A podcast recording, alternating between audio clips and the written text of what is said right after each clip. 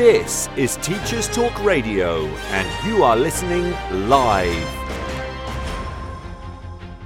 Welcome to the Friday morning break with John Gibbs. This week, my guest, Kirsty Ruthven. We discuss gender stereotyping.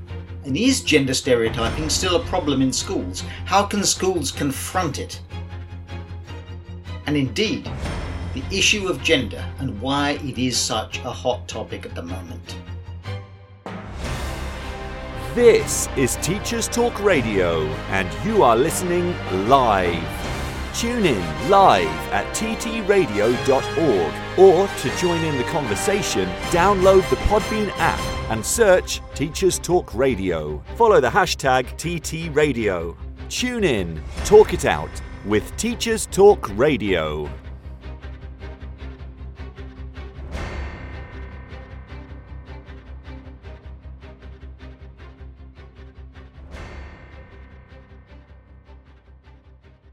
And we're back with my guest this week, Kirsty Ruthven, who works both as an experienced teacher and school leader and as someone who has devoted some time through the organisation Lifting Limits to examining and confronting and discussing the effect of gender stereotyping in schools. How did schools teach boys and girls differently? When I was at school, it was somewhat different. This was the 1960s and 70s. Sewing was encouraged for girls, science was clearly encouraged for boys. Under the surface of that, of course, there were lots of probably subtle reminders of who was who. Boys did rugby and girls didn't. Boys played football and girls didn't. And before that, schools were organised into girls' entrances and boys' entrances. They dressed differently, they were told that they had different roles in life. But now, is gender stereotyping? Is the observation that girls and boys are different and should think of themselves as different still an issue? If it's an issue, does it involve the limiting of what girls are expected to do, can do, science, engineering, architecture, or limiting what boys can do? Be caring, thoughtful, empathetic. How much today is gender still an issue which schools should be concerned with? And why has it suddenly become really quite political, both in the UK and in the USA? My guest this week, welcome Kirsty Ruthven. Yeah, thanks, John. Um, thank you so much for um, having me on the show today. Yeah, it um, we do hear from educators. Uh, you know, haven't we had progress? And we've got lots of other things to focus on. But what we found with our work is that uh, teachers are in a really privileged position in that they can either challenge these gender stereotypes in their practice or they can actually inadvertently perpetuate them as well. And we feel like there are so many things, there are so many things that um, the evidence and research shows us outcomes in society that can be tracked back to uh, very uh, strong beliefs in gender stereotypes that begin in the early and the primary years. From your own personal point of view, dealing with young, teaching younger children, what what sort of things have you seen in school that would make you think, well, this is something we need to worry about? Yeah, so at the moment, I, I'm I'm lucky enough to still be able to teach for some of the week and uh, work for the charity. So I teach in a reception class, and the topic "people who help us" is a very common one. Uh, I'm sure lots of listeners will be familiar with that, and it's amazing, even at the age of three, four, five. Uh, the kind of preconceptions and the assumptions that children might have about careers and not just careers, roles as well, about um, who might be looking after the children at home. And and we know those that kind of thinking starts so early on. And unless uh, people in in school or, or or wider society can support children to see no actually there are different possibilities and there are different options for you then quite easily and quite quickly their choices and their ideas can be can be shut down at quite an early age. So so we see those kind of things in the early years, but as you move through primary school, uh, it can then uh, come out in the language that the children are using, and uh, it may be things on the playground, for example, that um, you you might think, oh, we, we need to challenge that. So uh, so really, it can be seen in a whole a whole wide range of um, arenas, really, in school. Yes, so school is only one of the places we'll get onto in a minute, I guess, how important and whether whether it's possible even for schools to combat the kind of wider cultural values and messages that students are experiencing, young people are experiencing, and their families are experiencing. But I mean, I, am old enough to remember Janet and John, and Janet and John, and Janet's in the kitchen helping mum, and John's outside looking at the cars. That sort of reading book is gone, and you wouldn't you wouldn't have that in school anymore. But when children are coming to school, when they're arriving at a very young age, are they already arriving with certain attitudes that they've derived from the way they maybe have been playing or the way they've been, uh, the messages they've received at home even even before this, even preschool? Yes, I think so. I think that we are surrounded by this gender wallpaper, and I think as adults we probably become so used to it, it it, it just flies under the radar for us. But but really, right from birth or even before birth, with things like gender reveal parties and um, even you know i remember when when i was pregnant and i said oh you know the baby's kicking they'd say oh you know maybe you've got a little footballer in there because they knew I was uh, uh, having a boy. So I think um, it's this drip, drip, drip from all different sources.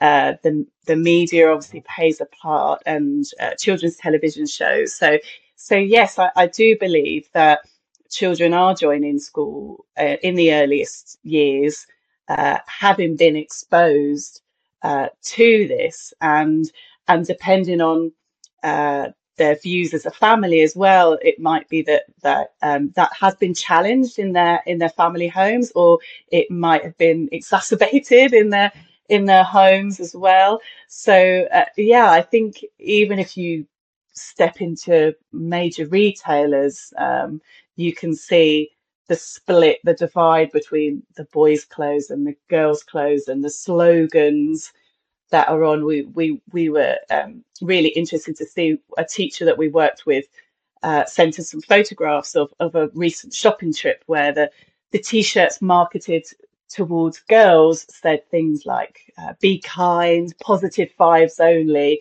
and then the t-shirts that were marketed very much towards the boys were kind of apex predators and yeah, what great white sharks and crocodiles and and things like that. And and it's interesting because once we've worked with teachers and we've we've done our training with teachers they often say oh i can't not see it now. I can see the gendered wallpaper everywhere. So so that that does have an hold an impression on on children even the very youngest children. Yes the, the boys are little monsters. That's common. They say oh he's a monster isn't he? And that and i suppose it the suggestion being that that is expected and that is that is actually all to be encouraged. I, I'm a father of daughters, and I can remember an early age. They're, they're both through university now and grown up and things. But they, when they were little, we'd have you, you get that first sort of experiences where gathering of mums and friends, and the, the little boys, and, and I was very conscious. I, I think I was conscious that I that I wanted to be to observe that you know how they would play and not not discourage the girls. But the girls sat quietly and talked, and the boys had they were not they were noticeably not so verbal uh, in the way they. Well, one one argument is that, of course, I'm I'm heading towards the sort of nature nurture here and wiring of boys' brains, but boys mature later than girls, and one of their first experiences at school will be girls are more verbal than they are, and their first experience of parental parties will be, and children's parties that the, the, girls are planning and playing and reading, and the the boys are not yet there. Was this an observation that I was oh, I, I was simply observing something I thought I would find, or was there reality to the idea that the little boys are wired differently? It's a really, really important thing to delve into, and I don't think we do it enough as educators as this nature nurture. We we we really unpick this quite a lot in the training that we do. We have some really, really good discussions with teachers about this. And of course, there are undeniable differences between biological differences between girl, girls and boys. But this idea of a pink brain and a blue brain, um, I don't, rem- I don't know if you remember there was there was a time in literature where it was really popular to have books like, you know, men are from Mars and women are from Venus, and you know, uh, you have to talk to men in a different way that you would talk to women, just like you picked up there with the scenario of of parties. And I think, again, when I come back to that gender wallpaper, uh, what we know from research is that actually the most important thing about the brain is this neuroplasticity. And you you get your your wiring forms from what you practice really and we know as teachers that generally hopefully you get better at the things you practice and there, there has been research around the amount of uh, words that are used with infant boys versus infant girls. And we know that uh, that caregivers uh, will in generally talk to infant girls more than infant boys. So that's how you know that's how subconscious it could be sometimes. We know as well that caregivers and practitioners, early years practitioners from a range of studies, generally expect more physicality from uh, infant boys and young boys. So if you're a child growing up and you're being given permission to be boisterous, as it were, to climb, to run, then the likelihood is you will take that invitation and then on the flip side of that, if you are uh, a, a, young child that is being spoken to more, is being encouraged to sit down maybe and do tabletop activities more, that may well, not always, but that may well be the invitation that that you take. So, um, yes, even I think the differences we see we see are so kind of hardwired into our psyche as adults that they almost become self-fulfilling prophecies. Um, and it you know it, you you think and, and as a young child they're very very good at thinking well okay the adult i'm with likes it when i do this or i get more praise when i do that. So it's very very complex but really interesting to look at work for example um, dr gina rippon who's done a lot of work looking at the brains of men and women, boys and girls, um, and kind of blows some of the myths uh, where where um, you know uh, all the, this neuroscience. She kind of blows it out the water a little bit by saying, actually, no, this is this historically has been disproven. So really interesting to uncover and to think about our role as educators within this nature nurture debate, particularly when it comes to gender. And I guess there must be there must be studies also comparing different cultures across countries as well, because there will be different attitudes that will e- either exacerbate or modify those behavior and behaviors will be seen to be feminine in some cultures and masculine in other cultures. I mean, you know, fam- famously, blue was a blue was a girl color in the in the 19th century or so, but and in some parts of the world. Yes, yeah, and um, I, I've got a picture of my my grandfather in the early 1900s, where he, you know, it's it was quite popular in the in the portraiture of the time for the you know young boys to to be dressed up very what we would consider effeminately now. So, um, yes, you know, gen, gender moves with us, and our uh, expectation, you know, it moves with us across history and culture. Um, there are examples eh, more widely around the world where obviously, you know, it's perfectly acceptable for men to wear a skirt like um, dress because it might be a very, very hot country and that's the easiest way to keep cool or to have longer hair, for example.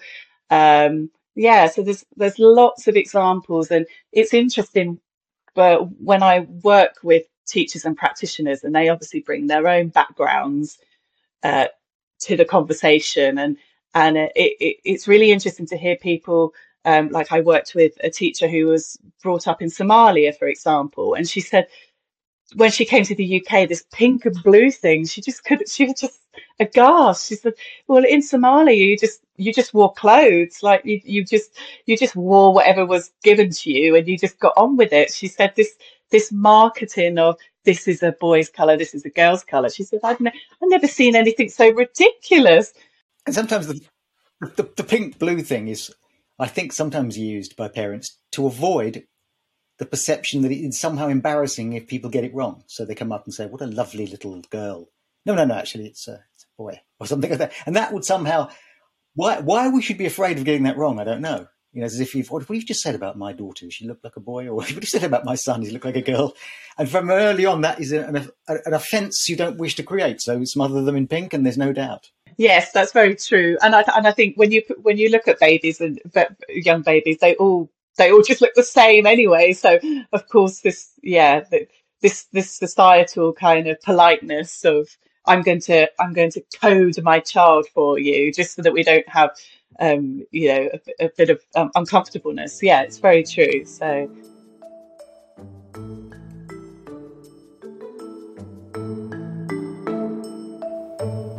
You're listening to the Friday Morning Break with John Gibbs. My guest this week, Kirsty Ruthven who works for Lifting Limits, raising awareness of gender stereotyping in schools. We're discussing gender in schools. Why is it an issue? Is it still an issue? And how do we confront it?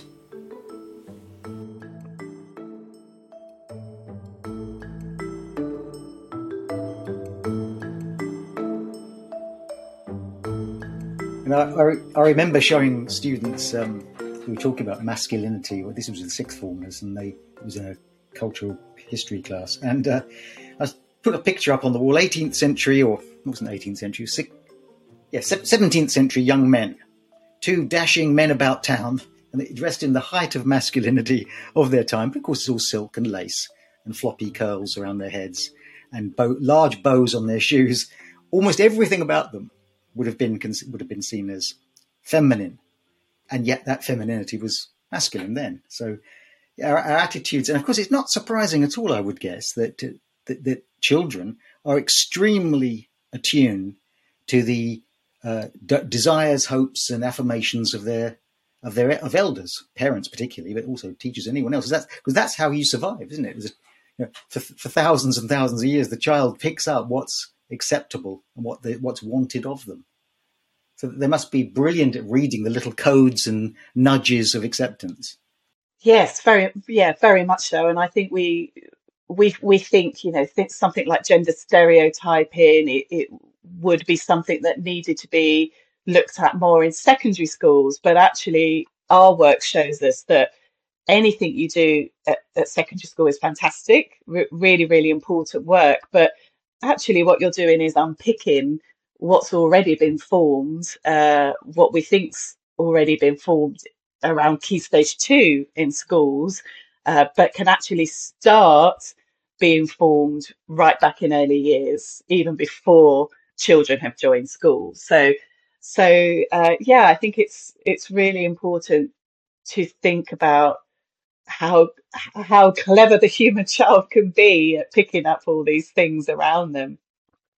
Absolutely, and it one of the things that strikes me is that if you go to if you talk to younger children, girls are often quite affronted by the idea that they should they shouldn't be engine drivers and doctors and things when they're young, but aspirations seem to diminish. Well, this may be historically less true than it used to be, but as you enter secondary school, I mean, I, I remember a careers teacher coming into our class in 1970, whatever. So this is going back to you know antediluvian times, and uh, and asking the boys what you know what they want to be in their hands. All the boys put their hands up. Various things were suggested. The girls didn't know what they wanted to be, but largely wanted to be happy in whatever it was they wanted to be doing. That, I don't think that's true now, but I would guess there is a problem with aspirations of girls. In other words, there is a, still a feeling that science and engineering isn't a thing for them. Well, I think it's really hard to lay the blame at you know, when I was a year six teacher, you always kind of felt the pressure of stats on your shoulders, where actually it's everything that's happened before year six that that that really is the marker to how successful a child's going to be uh, with with those particular assessments. But I think the same for, for secondary school. It's it's going to be an accumulation of of education that leads to that point. And and we do know that yes, women are women and and other groups are still underrepresented underrepresented in STEM careers. I know that the Institute of Physics has done some really excellent work around uh, the stereotypes uh, of um, of science and particularly the uptake of girls with with physics A level. So, and I know that there's fantastic role models out there as well that are kind of talking, shouting down the ladder and saying, "Hey, you know, this is really, you know, this is really, really great careers. This, this is something you should really think about." So, I think we, I think we are getting better, but I think it's something that needs to start even earlier. Um, there was a piece of research done called Redrawing the Balance, I think just before the, the pandemic, where they asked uh, five to seven year olds to draw people doing various careers. And it was a surgeon, a firefighter, um, a, a fighter, a, a kind of um, a pilot. And the vast majority of drew men in those careers. And then they were actually visited by women who who hold those roles, who do those professions. And even then, when they came dressed dressed with all their regalia of, of whatever equipment or uniform that they needed to do those jobs, some of the children said, "Oh, they're just they're just women dressed up. They're just play they're playing a role." And and and the the, the visitors have to say, "No, no, I am." I am actually a surgeon. like this is my job. yeah, I'm a real one. I'm not just dressed up. It's not a costume. So, um, so yeah, I think, I, I think, like I said, any work in secondary school is great, but it, it really does, it does start with those, with those subject choices. And then those subject choices, the seeds are sown much earlier than year nine when you're choosing your GCSEs or, uh, year 11 or 10 when you're thinking about you know apprenticeships or a levels or going into the world of work whatever you want to do colleges. So um, yeah it's it's definitely not all on secondary school's shoulders. I think we can all play a part in you know re- redressing redrawing the balance and uh, and it is it is such a waste for society if talented capable girls and for that matter well i think there's a lot of waste in society for talented, capable boys who early on associate science and learning intellectual pursuits generally as things that aren't masculine. And of course, that's the other side of the coin, isn't it? That there, it's there has one of the features that I experienced in my teaching career was I don't, don't know when I first heard about the, the problem of underachievement in boys, but it must have been a good 20, 30 years ago. And boys' underachievement has become more and more manifest as they, uh, working class boys, particularly white working class boys, particularly, have also themselves, in a sense, fallen into a stereotype that books and book learning isn't a boy thing. Yes, yeah, that's a really good point. And I think I, I was just about to say, after talking about girls in STEM, that actually, you know, these these stereotypes are, are harmful for all. And a lot of our work is around masculinities as well and it, and how um, we want boys to look at different careers and think that could be for me. For example teaching you know teaching in primary or early years uh, or nursing or you know who are we giving permission to be the carers in in society or to give to give care and show care? Uh, so I, I think it's about the balance working on uh, definitely but both both sides there. And yes i think it's really interesting any kind of stereotypes uh, around um i mean there's some great work around rethinking masculinities in school. You know do all boys uh, respond to competition? Well yes, you're always going to find, um, just for the nature of probability, you're always going to find some boys that respond to competition. But what happens to the boys that don't respond to competition? Well, the likelihood is they just think, oh, I'm not even going to try. So it, it's things like, um, you know, do we have to frame things always around football? Uh, yes, there are a lot of boys that like football, there are a lot of girls that like football too. But I always, when I was taught in Key Stage 2, for example, I always felt quite sorry for the boys that weren't the football boys because I felt like it was such a rite of passage and and it, it, it was so such a dominant narrative with you know on a Monday morning you know your team did this your team did that. And I could really see some boys that were just like oh what about me? I, I I'm not I'm not so into that. So we, it's really important to look at the effects of stereotypes for all and that particularly we don't have this deficit model of there is something wrong with boys. There might be something wrong with outcomes for girls and boys but there's not actually anything wrong with them. There's something wrong with the structures that they are within that that we need to to challenge. Yes i, I can remember being at school and deciding for, for reasons of wanting to fit in that, that Leeds United football team were my team. And for no reason at all, I've lived in the south of England and they just wore white. I remember their name because when asked, who do you support? I would say Leeds United. it's because that would, then it gave me a way of, of trying to, then I, could, I couldn't follow it up very much as to why I liked them, but nonetheless. but it was, it was opening, it was, and, and it was necessary to have a football team. So what you're saying there is don't don't adopt the idea that if you can say we can we can design a boys sort of boys for school for boys. It'll be lots of lots of lots of rough and ready stuff and competitions and dismantling cars and and all sorts of things like that kind. That that that will ali- that will alienate some boys.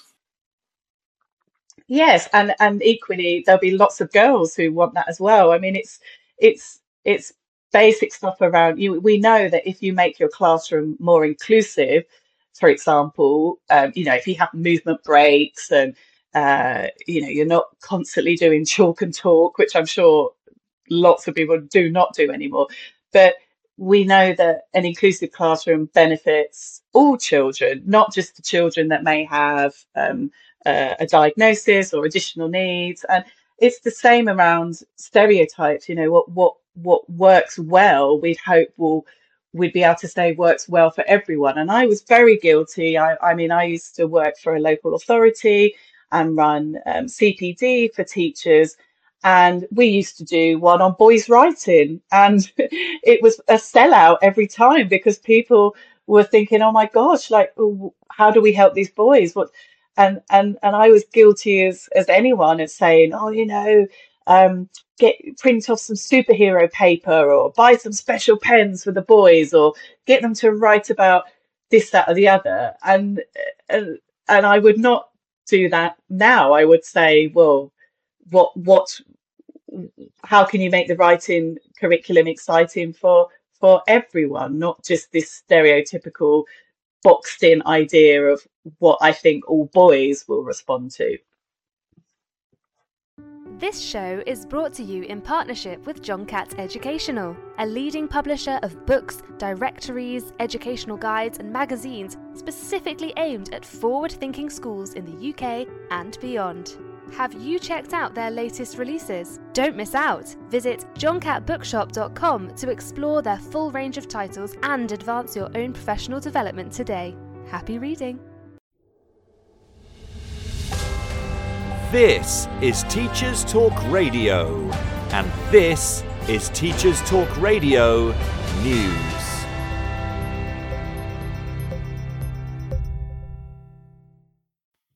In a week where Ofsted has found itself under increased pressure and scrutiny following the death of a primary school head teacher, The Independent has focused on the decision by many school leaders to remove references to Ofsted from websites. The removal of logos and other references from school letterheads, websites, and other materials is being done in what many describe as solidarity with head teacher Ruth Perry. Other forms of protest against the inspectorate have included the wearing of black clothing and displaying photographs of Ms Perry in schools where inspections are taking place. Unions have also urged Ofsted to pause inspections, and the NEU handed in a petition to the Department for Education, which had 45,000 signatures, calling for an accountability system that was supportive, effective, and fair. In a statement, Amanda Spielman, HMCI, said it would be against children's best interests to pause inspection, and that inspection was important for both schools and parents. It has been further revealed by the BBC that inspectors had visited Caversham Primary School, where Miss Perry was head teacher, in 2019 as part of a pilot of the latest inspection framework, and that Miss Spielman had also been present. In a newsletter written at the time, Miss Perry said she was proud of how well pupils and staff had responded to the experience and that feedback had been overwhelmingly positive.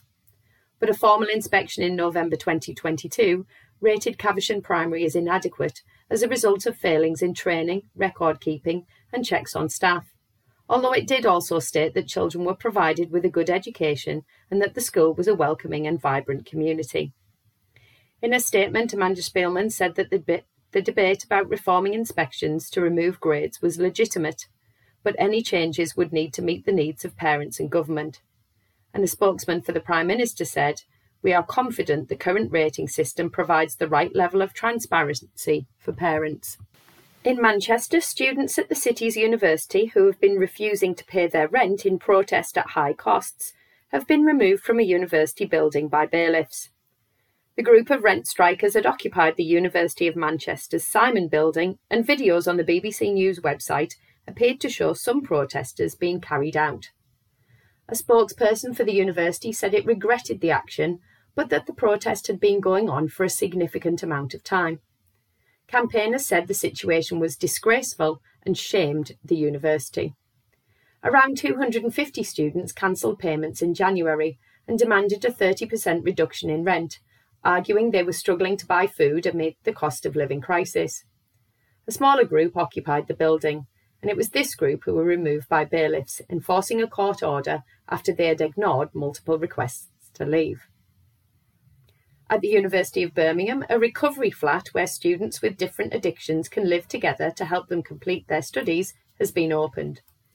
The BBC reports on the programme, which is being pioneered by the university is trying to help students stay addiction free. The Vale, a huge student village near the campus in Edgbaston, is home to thousands of undergraduates. In one of the large blocks of flats, six units have now been set aside for students in recovery.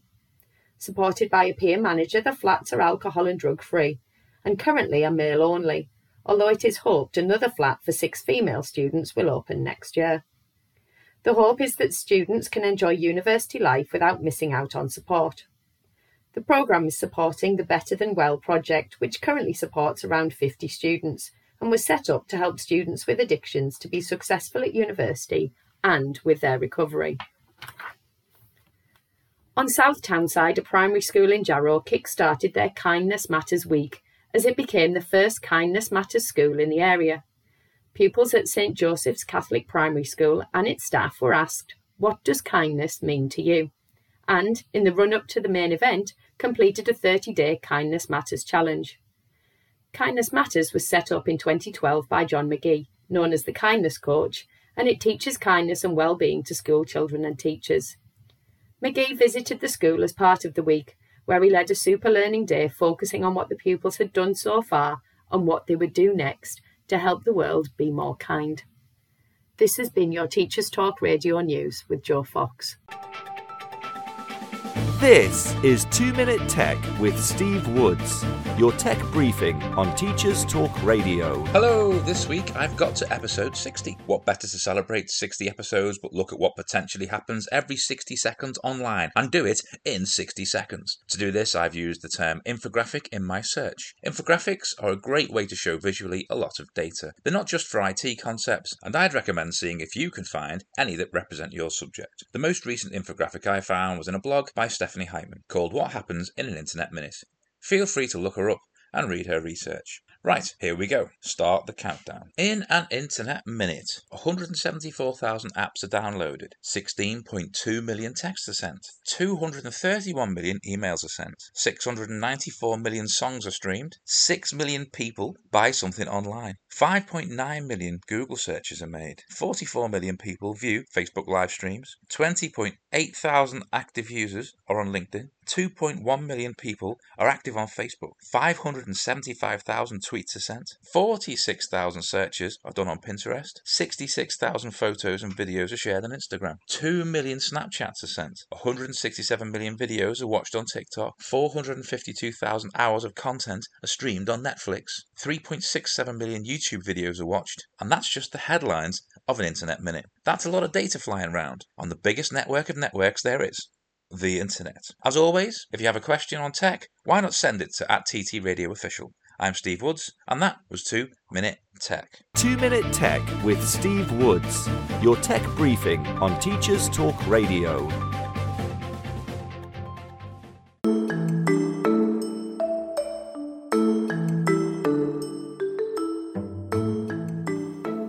Listening to the Friday morning break with John Gibbs. My guest this week, Kirsty Ruthven, who works for Lifting Limits, raising awareness of gender stereotyping in schools. We're discussing gender in schools. Why is it an issue? Is it still an issue? And how do we confront it?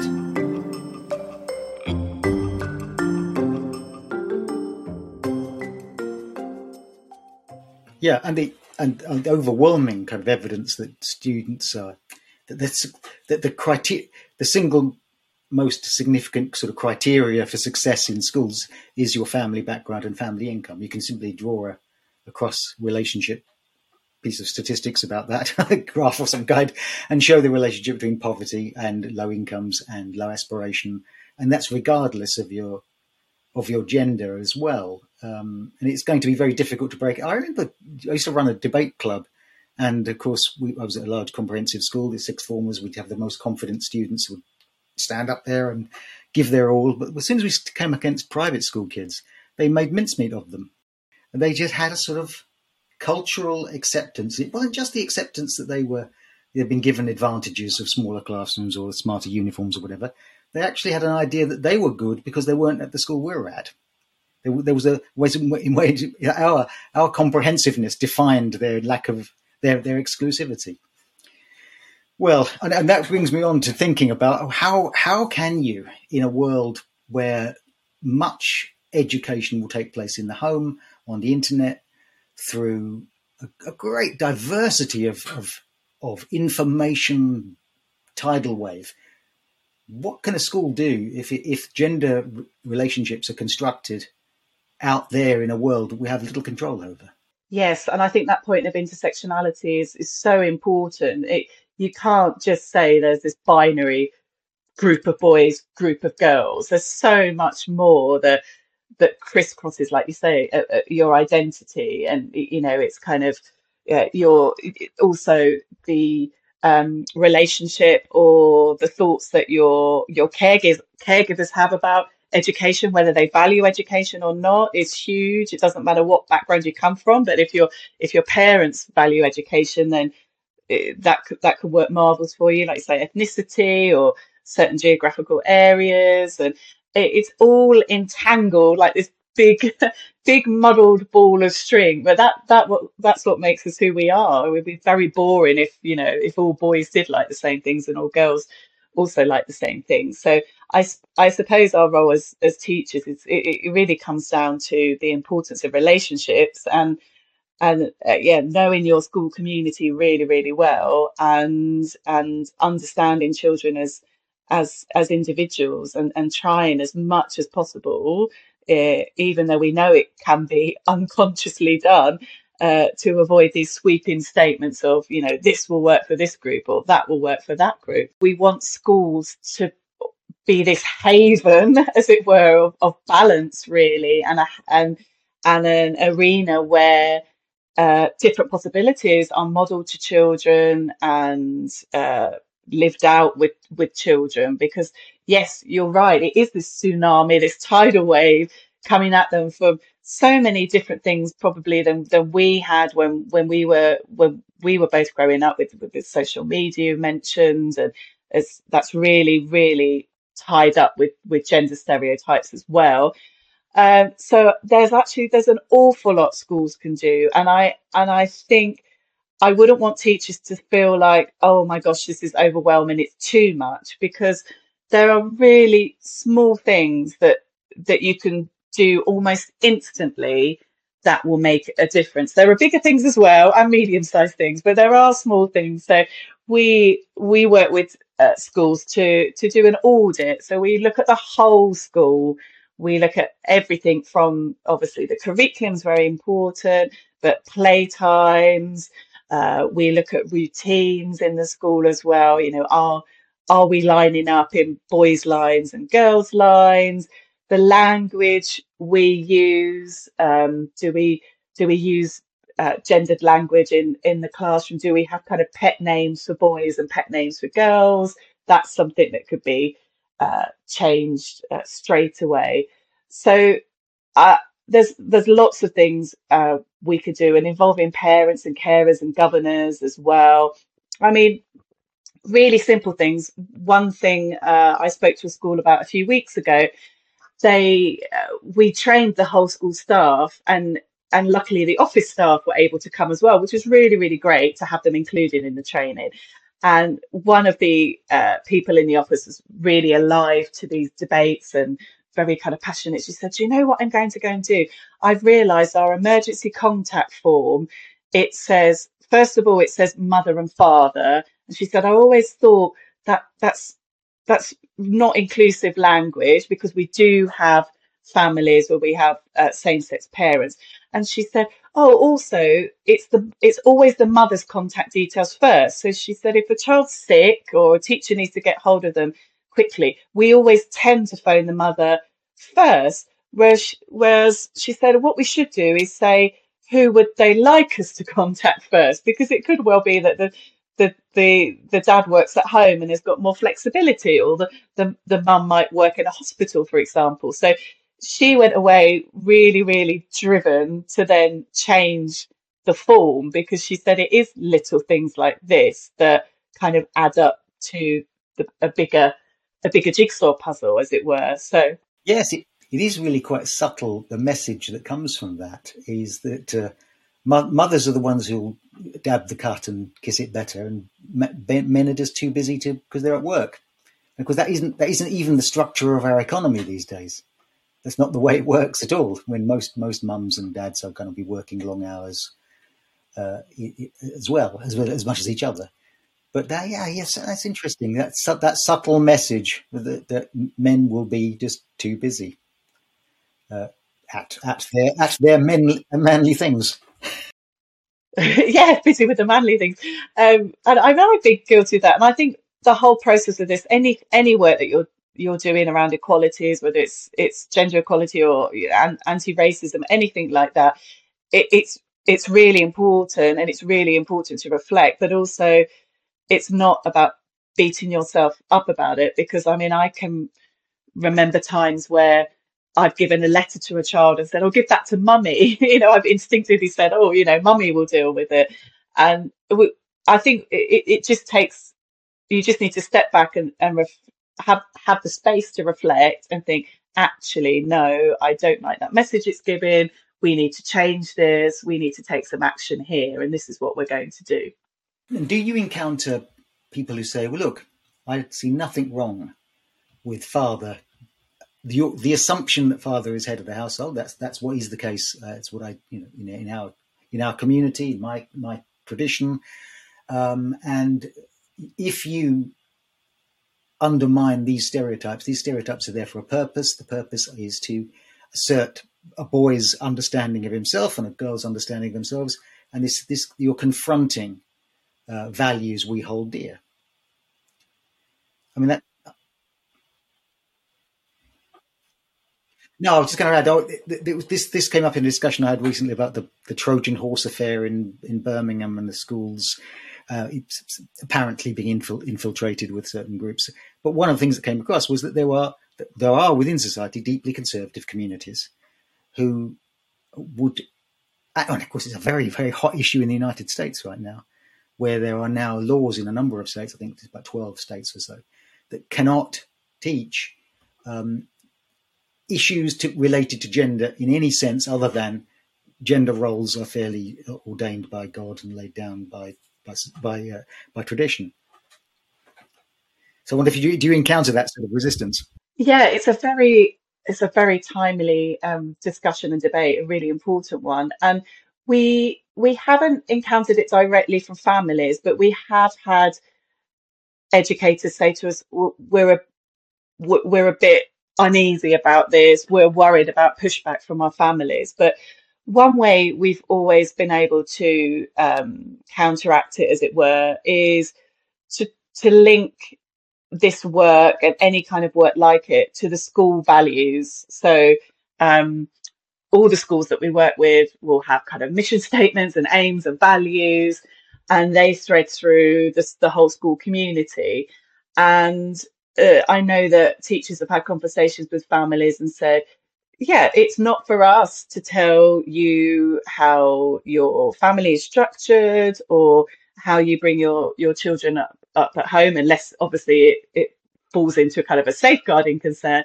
That's not for us to say, but school is a place where we show children possibilities. So we show children that their own lives are reflected back, but we also show them through windows kind of that there's other possibilities as well. And I think it, uh, and I think 99% of the time it's always been a really positive outcome. And I think as well, gender itself is a very loaded, controversial word at the moment. And I think any any kind of difficulties that we've had from school communities has just been down to um, misunderstanding about the work we do. So our work is about challenging gender stereotypes and uh, supporting educators and, and, and children with a range of ways to address that. Um, so I think once families understand that that's what we're doing and we sh- we're very transparent with our resources and uh, what we're coming in to, to work with with children, uh, then then that's usually absolutely fine. But yeah, we're it, we're always kind of prepared for those debates and, and conversations. And, and I think linking it to uh, expectations of British values and the national curriculum and school values and saying, look, we are a school community that values equality and diversity. And for us to value your family structure and your beliefs, you then in turn have to respect the beliefs of others. And we're not saying to children. It's uh, it's like I always say when I used to teach, you know, world religions in RE, for example. As a teacher, you don't sit there and say you have to believe this. You say, oh, some people believe this, or some people believe in one God, some people believe in many gods, some people don't believe in God at all. But you are painting a picture there of diversity and of the society that children will be growing up in. Yes, it's about well, it's about education. You're, you're describing, aren't you, that what, what schools should do is teach people about the opportunities and the diversity and forms of human society that, that and and different values, so that they can navigate their way through them. Uh, and that that would seem to be just just what schools should should do. But it, but of course, if I think there was the story of the uh, the uh, Channel Islands school where they bought the where they, they bought the where, where they invited into the school uh, a drag queen, and the drag queen is going to talk about um, what they do. And uh, of course, this is this was presented in the tabloid press as a scandal, a scandalous affront to children who were being um, told that, they, that there were no such things as boys and girls anymore, or something, something, something like that. It was presented that way, and as you say, it's a very hot issue. It's I mean, effectively, gender as an issue was brought down uh, the not brought down, but led to a, to a, to an upheaval in Scottish politics, which which you know, no, carry on. Yes, and I think it's sorry to interrupt, and I, I think it's so so harmful because it's so important that we have these these debates and discussions. But what happens now because we're so afraid of the polarization in the in the media and, and of getting you know this cancel culture it's like it, it feels like you can't you can't even say look I, I don't really understand your viewpoint could you explain it to me it's, it seems like immediately you know arguments are, are, are shut are shut down and it's really hard for people of opposing views of, or different views to share that. I mean, the case of um, drag queens reading stories in in um, in schools, for example, it's it's such a shame that the media have kind of twisted that. I think of all the of all the history of, of pantomimes and the dame in, in pantomimes, and that's that seems to be uh, really ingrained into British. You know, I remember when I I, I had I, some relatives came over from New Zealand, and we took them to a pantomime, and they were just like, "What on earth is this? This is like the most bonkers thing we've ever seen." And we're like, "No, don't you have pantomime? Like this is this is like really British." And and, they're like, "Who is that? Is that a man dressed up as a woman? What is going on?" And you know, there's things like that that you just think that you know you don't see the the Daily Mail or whoever picking up on on on that. So it, it yeah, it, it's real. It's a real shame because I think we really need to have these debates in, in a healthy way. And we have to model to children that actually you don't always agree with someone. That is okay. You can still live in harmony. And there are ways to, like you mentioned, doing, you know, teaching children how to debate and the, the, um, the structures and the kind of routines around that as well. There are ways that we can think critically and explain our point articulately that we don't have to cancel each other and say, you know, block them on social media and say we're never speaking to them again because that that's just incredibly unhelpful. Yes, and some of it's somewhat self-reinforcing. If you're afraid that your son will go to school and be bullied if he doesn't fit in, then you'll advise him on how to fit in with certain ideas about masculinity that uh, which then become well a, lesson. But your your objective is that he shouldn't be bullied. He shouldn't be shouldn't fit in. They should fit in rather.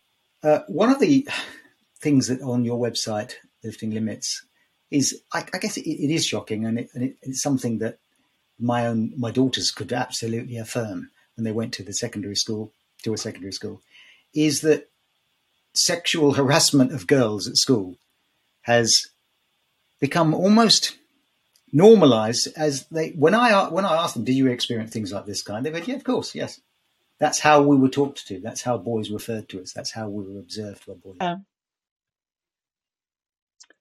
yeah, yeah, it is really shocking. And when you read those figures, like the the NEU piece of research, uh, when they spoke to secondary school teachers, and secondary school teachers, well, a third of them, I think, said oh yeah, I see it every week. It's just like you say, it is it is normalized and and it's that age old kind of, you know, what you what you don't challenge, you silently endorse. So and I appreciate, you know, I know how busy primary schools are. I've been a teacher for over 20 years now and, and I can't even begin to to think about how busy kind of the corridors are at, at secondary schools and, and, and things. But it, it, it's, it, I know it's about picking your battles, but it really, really does have to change because there are generations of, of girls growing up thinking, well, you know, what's the point of saying anything because no one's going to do anything about it. And I mean, it, everyone's invited where people were uh, were able to log their uh, experiences uh, anonymous, anonymously online uh, was a complete eye opener, I think, for many schools when they they realised, oh gosh, this is this isn't something that just happens somewhere else. This is happening right here. Um, and I know there's some there's some good things moving forward. Like I, I live in London, and it's um, it's really commonplace now on uh, the tube to see lots of posters about uh, sexual harassment on on public transport, and actually some some really good things about what is sexual harassment. So there there was one poster I saw the other day, and it was like staring at someone for you know a long you know a, a, an uncomfortable period of time is harassment. I mean, most people that catch the tube know you just kind of look at your feet, and um, and I thought that well that that's that's really good because it's it's spelling out. I mean, I know a poster is is a poster. It's not actually physically going to um, stop someone from um, experience harassment. But over time, things change, aren't they? I mean, it's a dramatic, rev- it's a revolution that you can that that's happened in only a few decades. Is that uh, uh, a young man can meet another young man off a train on Euston Station and kiss as they meet, and no one will blink an eye. Whereas that would have it would have stopped, you know, would have frightened the horses and stopped the traffic, and someone would have called a policeman not so long ago. Uh, so you, there are there are change. I noticed them in among among the sixth formers that I taught. They were very very accepting, incredibly accepting of gender flexibility differences and, and students who who are gay or LGBT and so on. In the lower school, less so. It was altogether a more fierce fierce environment still, but still it's changing in a way that I could never have imagined when I was at school, where um, homophobia was almost painted into the wall, as you said earlier, the wallpaper of society at the time. Uh, so th- things do things do change.